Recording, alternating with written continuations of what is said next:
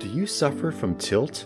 Has the relentless grind of getting rivered by the terrible plays of donkeys beaten you down? Do you suffer from SS, also known as short stack syndrome? Despite what they say, size does matter, and you know it. That's why you need to ask your doctor about TBS TB, a new weekly dose of poker inoculation. TBS TB, or The Blind Stealing the Blinds, is a weekly podcast to help you bridge the gap between poker theory and application and apply some lessons on the felt to your life off the felt. Common side effects include increased confidence, better range construction, higher win rates, and in general, being a better human being. For a free consultation, head over to tbstv.com. Your poker life depends on it.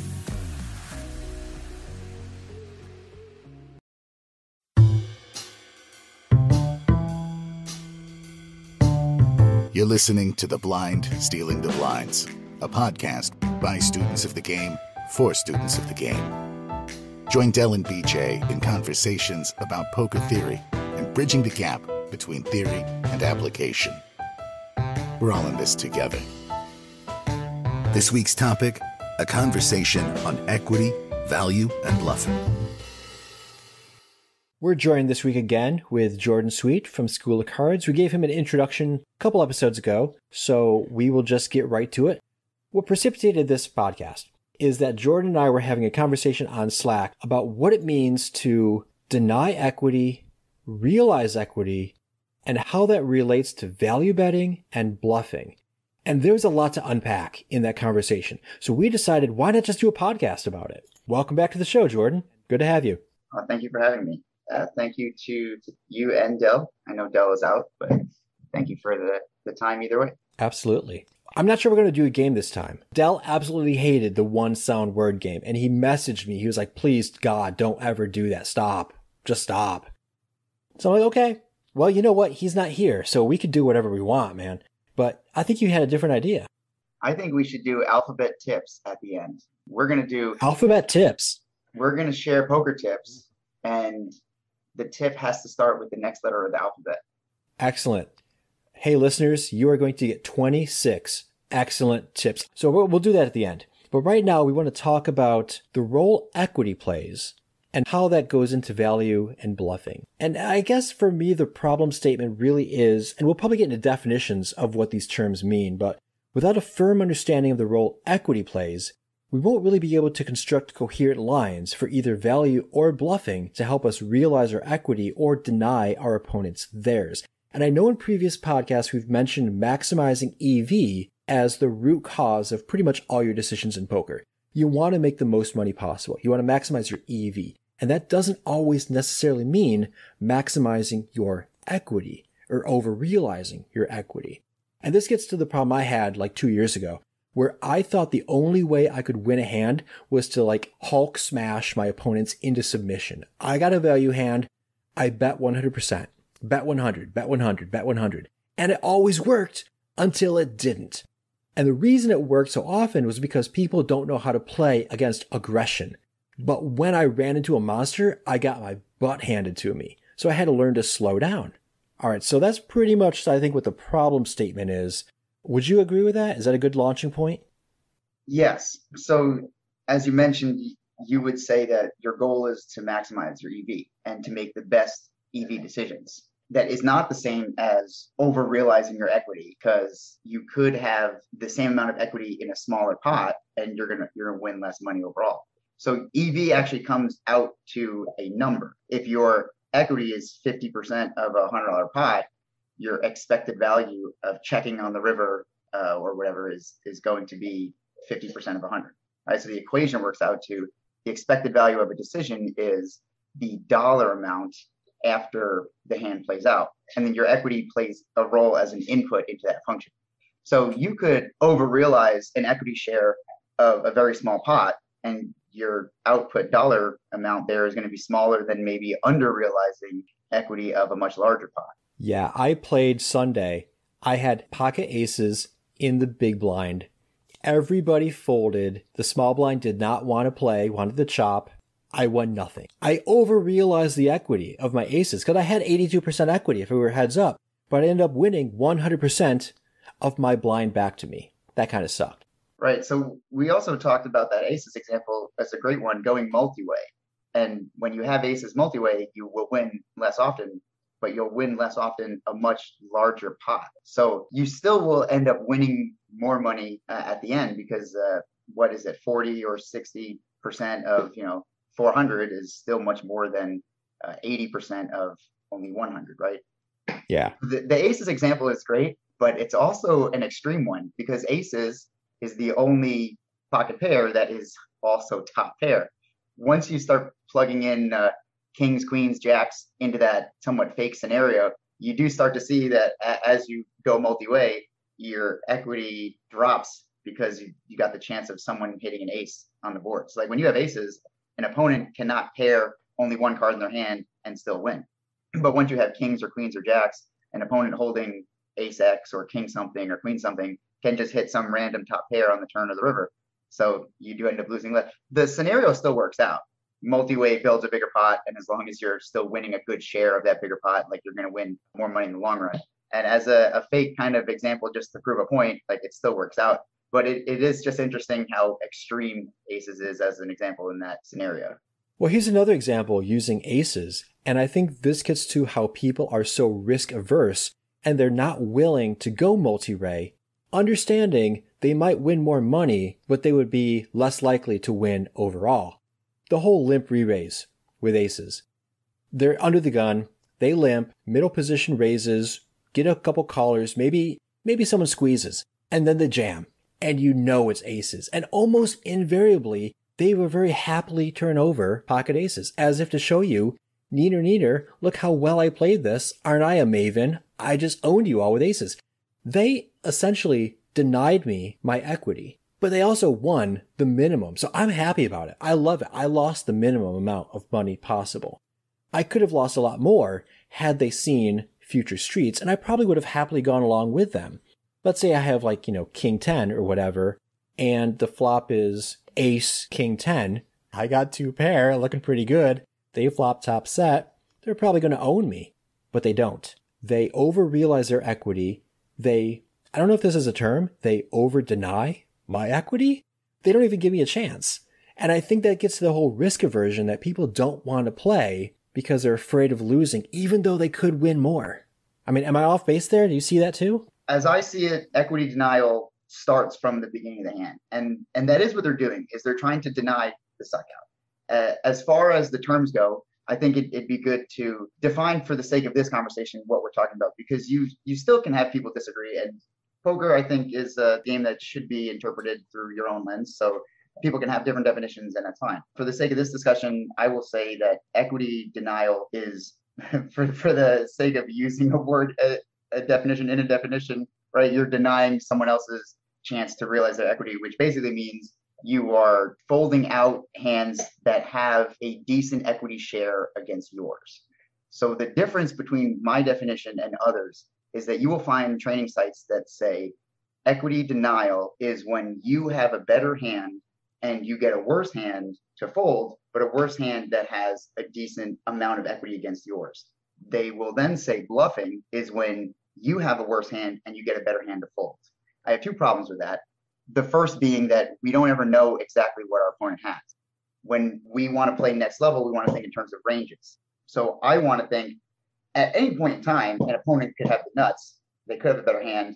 It might be just one small portion of the range. If my opponent's range consists of a bunch of hands that have a really good chance of beating me, then I might want to take a line that denies that chance and that gets to the heart of some issues that, that you touched on is being scared of the suck out. In thinking in terms of ranges, if we don't know exactly what our opponent has, but we know that they have one of these hands in the range, we can't ever know if we have a worse hand and we need them to fold their better hand. In terms of bluffing, a bluff and equity denial can be similar in the fact that we want an opponent to fold. In the definition that I've given, if we're just looking to get our opponent to fold, aren't we just always bluffing? But I would say uh, that equity denial starts pre-flop, it travels through the hand, flop and turn, and then at the river is when you need to make a decision if you need to bluff an opponent or you're betting for value. So I like to use extreme examples when I talk in terms of poker. I like to think of the game on a spectrum, but the extreme examples help me then figure out which side of that spectrum I'm on. in the most extreme example, you might hold deuce three and have the uh, like have absolute nothing. You have no pair. You just have the worst two cards.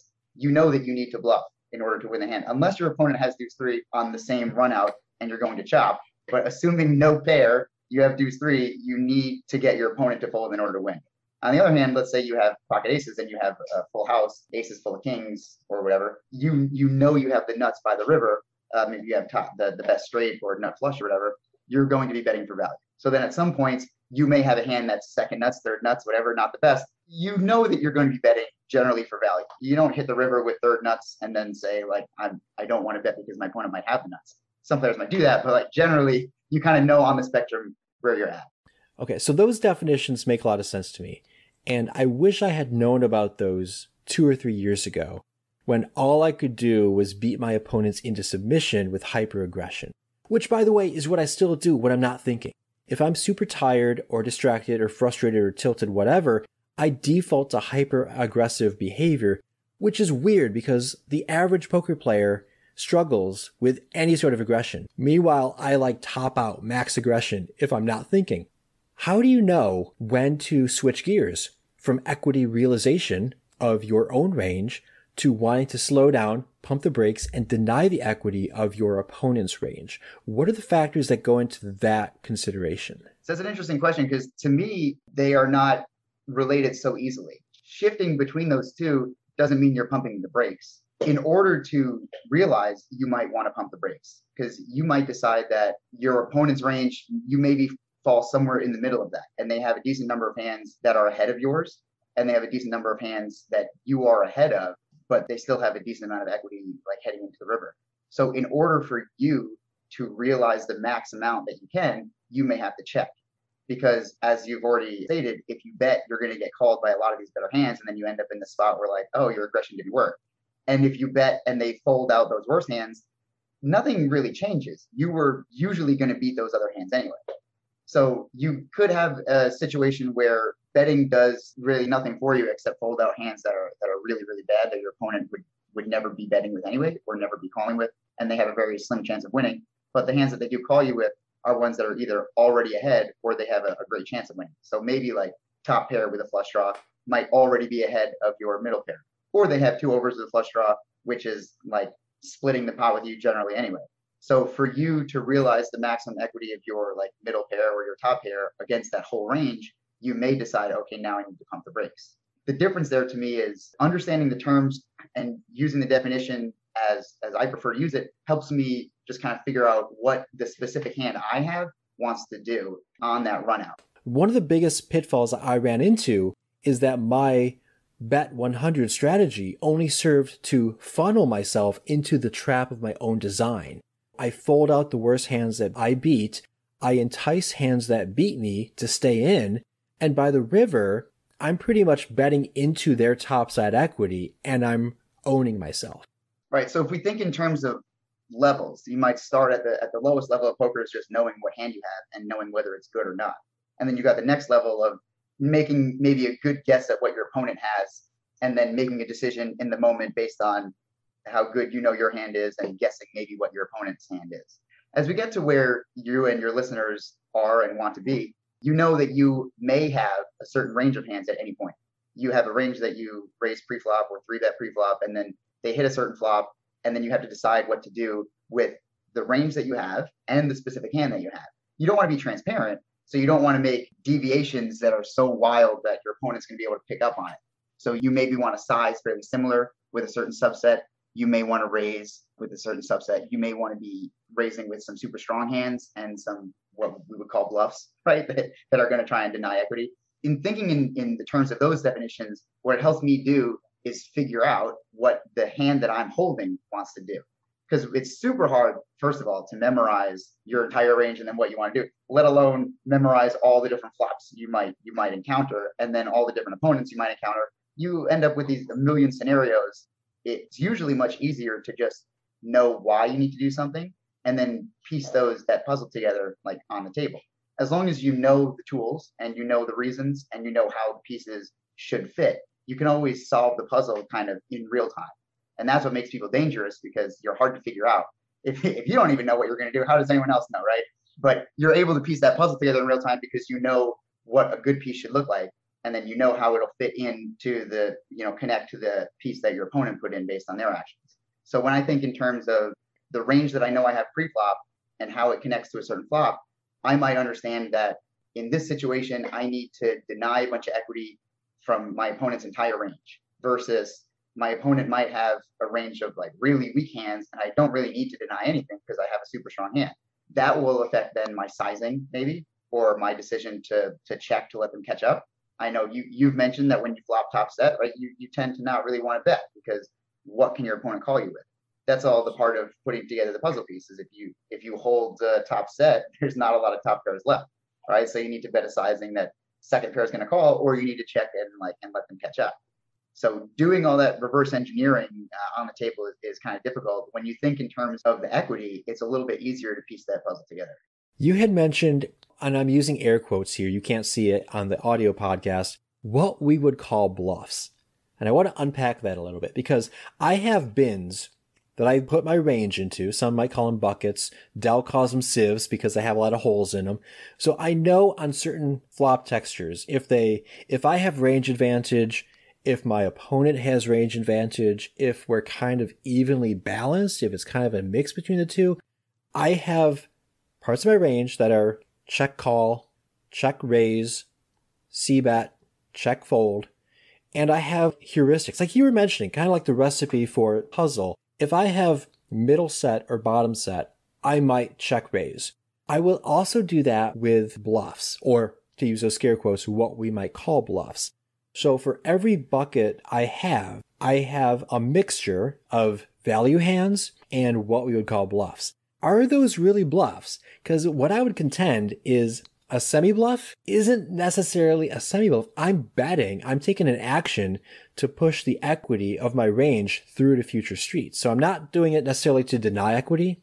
I might actually, as I think about it, I might. But anyway, I'm doing it for a reason other than what I would consider bluffing. You know, I'm trying to put these weaker holdings of my range into these C bet or check raise buckets to help me realize my equity or to help me deny them theirs, but it's not straight fat value. So to get super wordy, we could call those potential high equity holdings. If you have a combo draw, maybe straight flush draw or like two overs, nut flush draw, you potentially have a very high equity holding. You're drawing to the nuts. A lot yeah. of these terms, in my mind, in my experience from how I understand, these terms come from the, the old school value oriented way of playing poker we call it a semi bluff because it has some value, but we're not there yet. In reality, what it is, it's a potential high equity hand. You're going to hit a flush, you're going to hit top pair, you're going to have some high equity. You want to build a pot that you're going to be able to win a lot of money from. If your equity share the whole way through is 50%, what does it matter if you win 50% of a $10 pot or 50% of a $1,000 pot?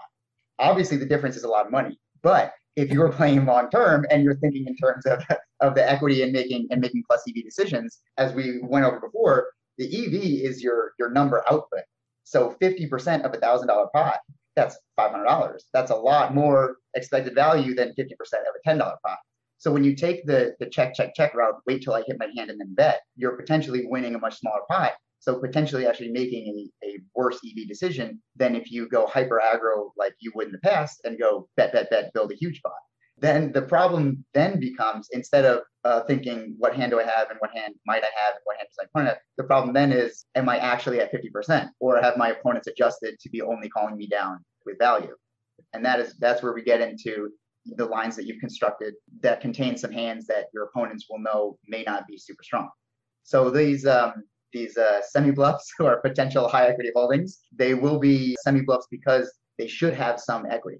And the difference between that and then what, what we would call maybe just a super airball is that the airball has no hope of winning. When you have deuce three of spades on like a nine nine four diamond diamond heart board, you got nothing. So you need to bluff. You maybe at that point is where we're not even talking equity denial. We're just talking straight bluff from the beginning because you're denying your opponent's equity in the sense that you want to bet so they fold. But if your goal is to make your opponent fold the entirety of their range, then that is when you are just straight up bluffing. That's kind of difficult to do in uh, in today's game because people are a little bit more well aware of the value of a pair. You know, the saying like a pair is hard to make, And I think a lot of people kind of understand that now. You can start from the flop with a, um, a super, super weak hand and know from the beginning that the only way I'm going to win this pot is to just bet until my opponent folds. That is a, a, a difficult strategy to balance in the sense of how many runouts you might encounter. I think it's really interesting that your bluffing really only happens after the river card is exposed. We're no longer denying equity in the sense that we're trying to fold out the entirety of their range. And I have pulled out bluffs. I have pulled out triple barrel bluffs, not because of anything of board texture or my holdings. It's because of player profiles and tendencies. Like I've noticed certain players they will bet a certain way and they never have aces. They never have an ace here. The turn comes, it's a brick. The river comes, it's an ace. And I know 100% that they are scared to death of that ace. So I bet and they fold, they snap fold. And that has nothing to do with the raw equity of my holding. Yeah, I over realized the equity of my hand because my hand was complete trash. But I maximized my EV not from the actual holding of my cards, but that was because of my ability to pay attention to player profiles and behavior. I guess that's what the difference is between bluffing, trying to fold out 100% of the range, and these potentially high equity holdings. If I got your term right, right? Potentially high equity holdings, is that it? Yes. What we would call semi bluffs. Okay. Potential high equity holdings. Got it. So 50% is an easy number to work with because we can think in terms of just halves. I win sure. or lose. So 50% makes it easy for us to say I win or lose because it, it half the time. Let's say you have a hand combo that has maybe 33% equity. Okay. There is a bet size that is equivalent to that 33% of what could be the pot by the river. And if you win 33% of the time, and the amount of money that you need to commit in order to win the pot that's currently available, you are essentially breaking even in terms of the equity that your hand has and the risk that you need for that potential reward. So, yes, 50% is a great example and it's just easy to work with. But I was going to say if we have a, a hand that is going to win 48% of the time, like a, a, 14 out, 12 out draw, like a, a combo draw, but you could choose maybe like a pair plus gut shot or, or pair plus open ended draw, as long as your sizing is married with that. If you are going to bet that potential high equity holding down to the river, and sometimes you're going to hit the hand, sometimes you're not, but if your opponent is going to fold more than they should, then your profit's going to come from that difference. So just to go back to the easy 50% example, if you have that $100 pot and by the end of it, you're going to hit your flush or you're not, but your opponent's going to fold out a lot more hands than they should. They're going to fold out maybe like 70% of the range. Then you're going to win more than the $50 because by the turn, you're going to win a lot more. You don't even have to see the river to see if you get there. So your strategy of being super aggressive will work against the right opponent the times you were getting caught is probably when you're up against an opponent whose range is so strong to begin with. They're either so nitty to begin with that when they hit the flop, they just don't have enough hands to fold.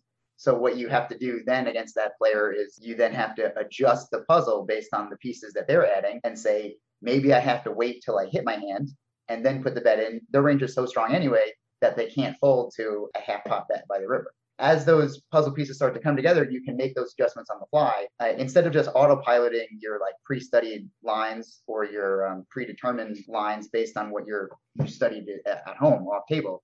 You can make those adjustments because you understand what your hand wants to do relative to what your opponent's equity. Yeah. Uh, we covered the concept of minimum defense frequency. That's really where I made the stone cold bluff against my opponent because I knew they would fold way more often when that scary ace came in the river I knew they would overfold and I would auto profit because really they should have, based on my bet size, they should have folded like one third of the time, but I knew they were folding like almost 100% of the time. So I could just auto profit there.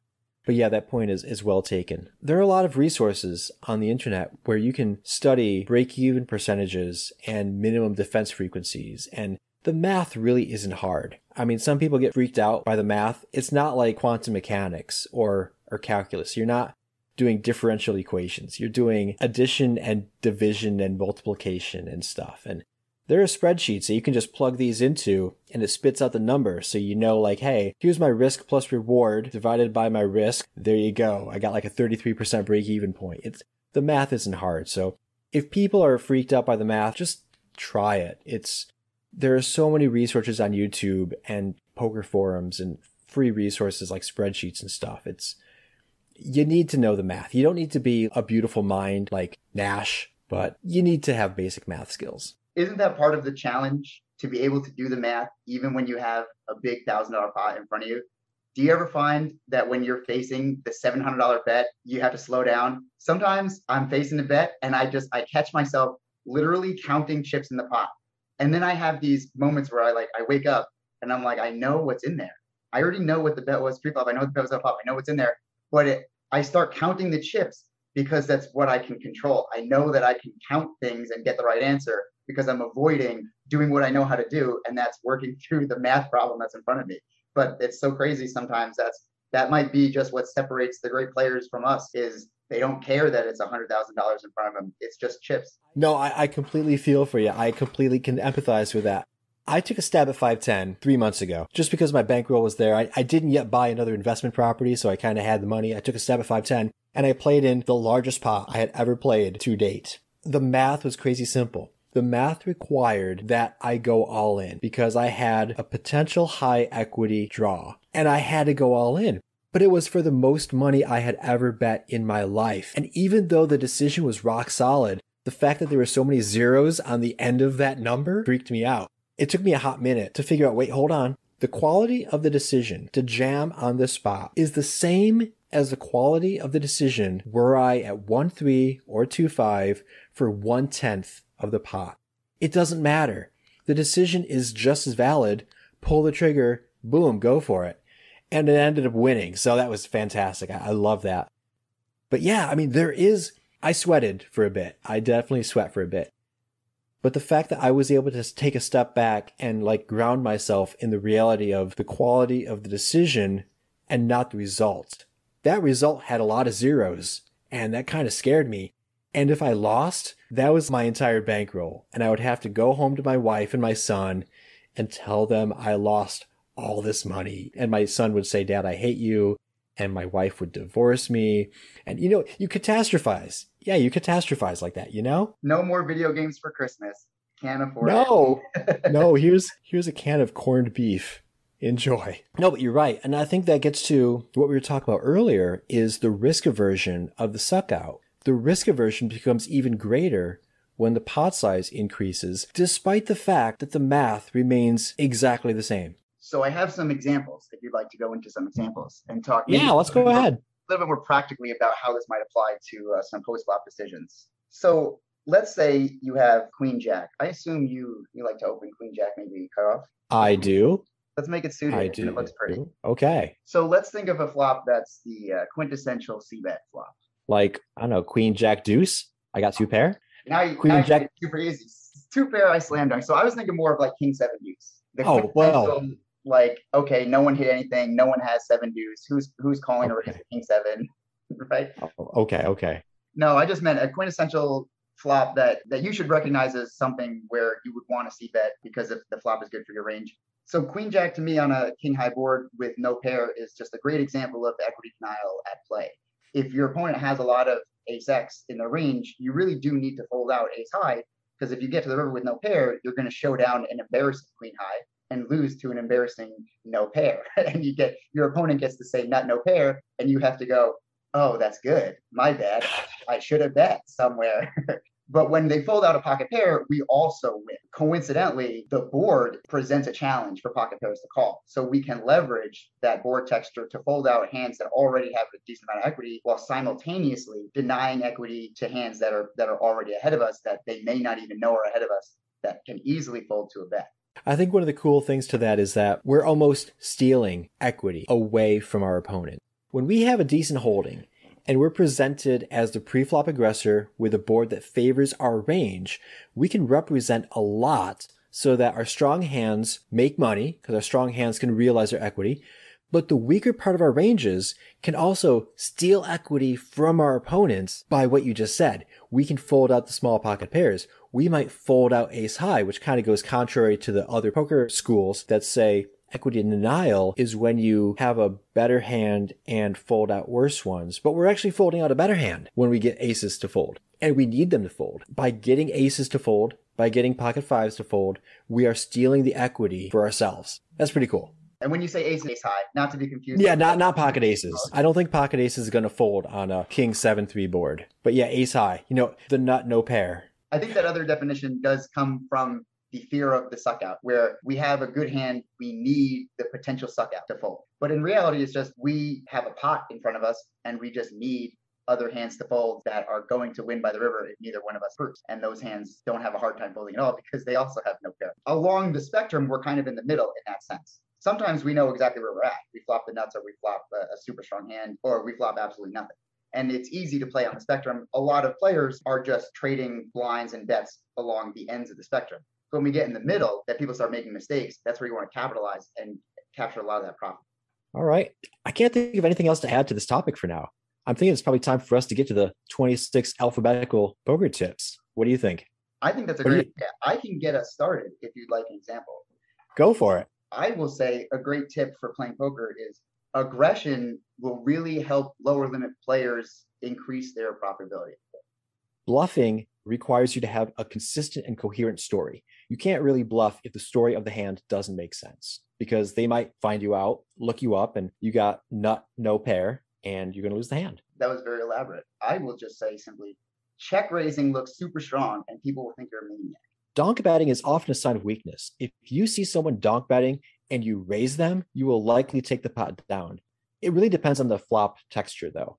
They might be donk betting for a reason, but likely at the low stakes, donk bets are just screaming, raise me and I'm going to fold. Extra chips on the top of your stack will make you look like a better player. I thought you were going to use that for X. We just talked about equity. We just talked about equity. All right, we're gonna go lightning round. So now we have to minimize the pauses between. All right, fold when you think you're beat. Don't make the hero calls if you can't make a justifiable reason for calling. Good players know when they should check. Oh my God, G was hard. All right, you win a point. H. Happy players tend to appear looser than they really are. If you're gregarious and lively, people will think you play more pots than you really do, and they might give you a wider range than you really have. Inside straight draw is another term for gut shot. Jokers are not allowed in the deck. If you see a joker, you should call the floor. Kings are the second best starting hand. Ladies are not as hard to play as people think. I've had so many people complain about playing pocket queens. It's not that hard. It's almost as good as aces and kings. Even if an ace and king come on the flop, you still likely have range advantage, so you should probably continue betting. Don't get scared of queens. Mixing up your pre-flop raise size will have your opponents confused as to when you have a good hand and when you have a bad hand. Nits are easy to deny equity from. They only ever open raise with the top, what, 5% of holdings. If you see a nit entering the pot for an open raise, just fold. You'll deny them equity. Overpairs are always super strong, but you should not get married to them, and you should be careful when the board gets super scary. Can I use the same tip for pocket pairs? Oh, so I've been trying to say mine really fast so that you don't have time to think, and you're just able to come up with them each time. Yeah, but now you got Q. What are you going to do for Q? Queens are a pocket pair that. oh my gosh. Okay, so okay, you, you, man, you're you're what are you three points ahead right now? I don't know. I don't know. Qs at the cage are often long. What I will do is before I leave the casino, I will ask the table to color me up and then I can just walk out with the chips. That way I don't need to stand in queue waiting to cash out my chips. Do I get credit for Q? Yeah, I think that's a steal. You get like an extra point because you you came up with something before I could, so you still get R. Realizing equity is almost as fun as denying equity. And if you're confused what that means, just rewind this podcast and listen to it. Straight draws are difficult to play when there's a flush on the board, so you should be careful about raising too much. 10 high flops might be a sign that you need to slow down. Typically, when a flop has 10 9, 10 8, 10 7, something like that, that board might favor the caller more strongly than it favors you as a pre-flop aggressor. It might be a sign to slow down. Under pairs are only good if you turn a set. Did you already talk about varying your bet sizes? You did, didn't you? I said um, mixing. Oh, mixing. Wow. I, oh, I was going to say I vary bet I, I'm gonna doesn't come up with a steal. I'm gonna get a steal. Uh, Okay. Nope. Man, this is hard. I don't know what to do for V. Well, I feel like it's we can't just use any word because you could just say very large bets are hard to play against. Winning pots is fun. I encourage it. XR is a pretty simple notation for check raise if you're going to keep notes in your cell phone. why is a question you should always ask yourself when you make any decision. If you can't justify the reason why you're doing something, you might not want to do it. That was kind of a cheat right there because I used the word why, which you could text the letter Y if you're chatting with someone. I was just letting you explain because I still can't think of anything for Z. For Z? Yes. Yeah, yeah. I, I don't. Uh, Zebra is a player type for someone who is hyper aggressive, but you can't figure out what they're doing. that's that a lie. Is that really a word? No, I just make that up. I made I was going to say player type that I made up. So I was going to say zero is the amount of money you can expect to win if you just bet 100 every street and you don't know why you're doing it and you run into someone at top of range and they just crush you. How about zero is what you could expect your bankroll to be if you listened to my version of these tips. Wow. Thanks, thanks, Jordan. I'm really glad you were able to make this on short notice. We had a really good Slack conversation and we turned it into what I think is a great podcast. So thanks for joining us. And until next week, see if you can find some spots to deny their equity, realize yours, make more money at the table, and have more fun doing it. This has been The Blind Stealing the Blinds, a podcast by students of the game for students of the game. If you haven't already done so, consider subscribing. And when you're not counting your chips, take a moment to leave the guys a review on Apple Podcasts or wherever you get yours.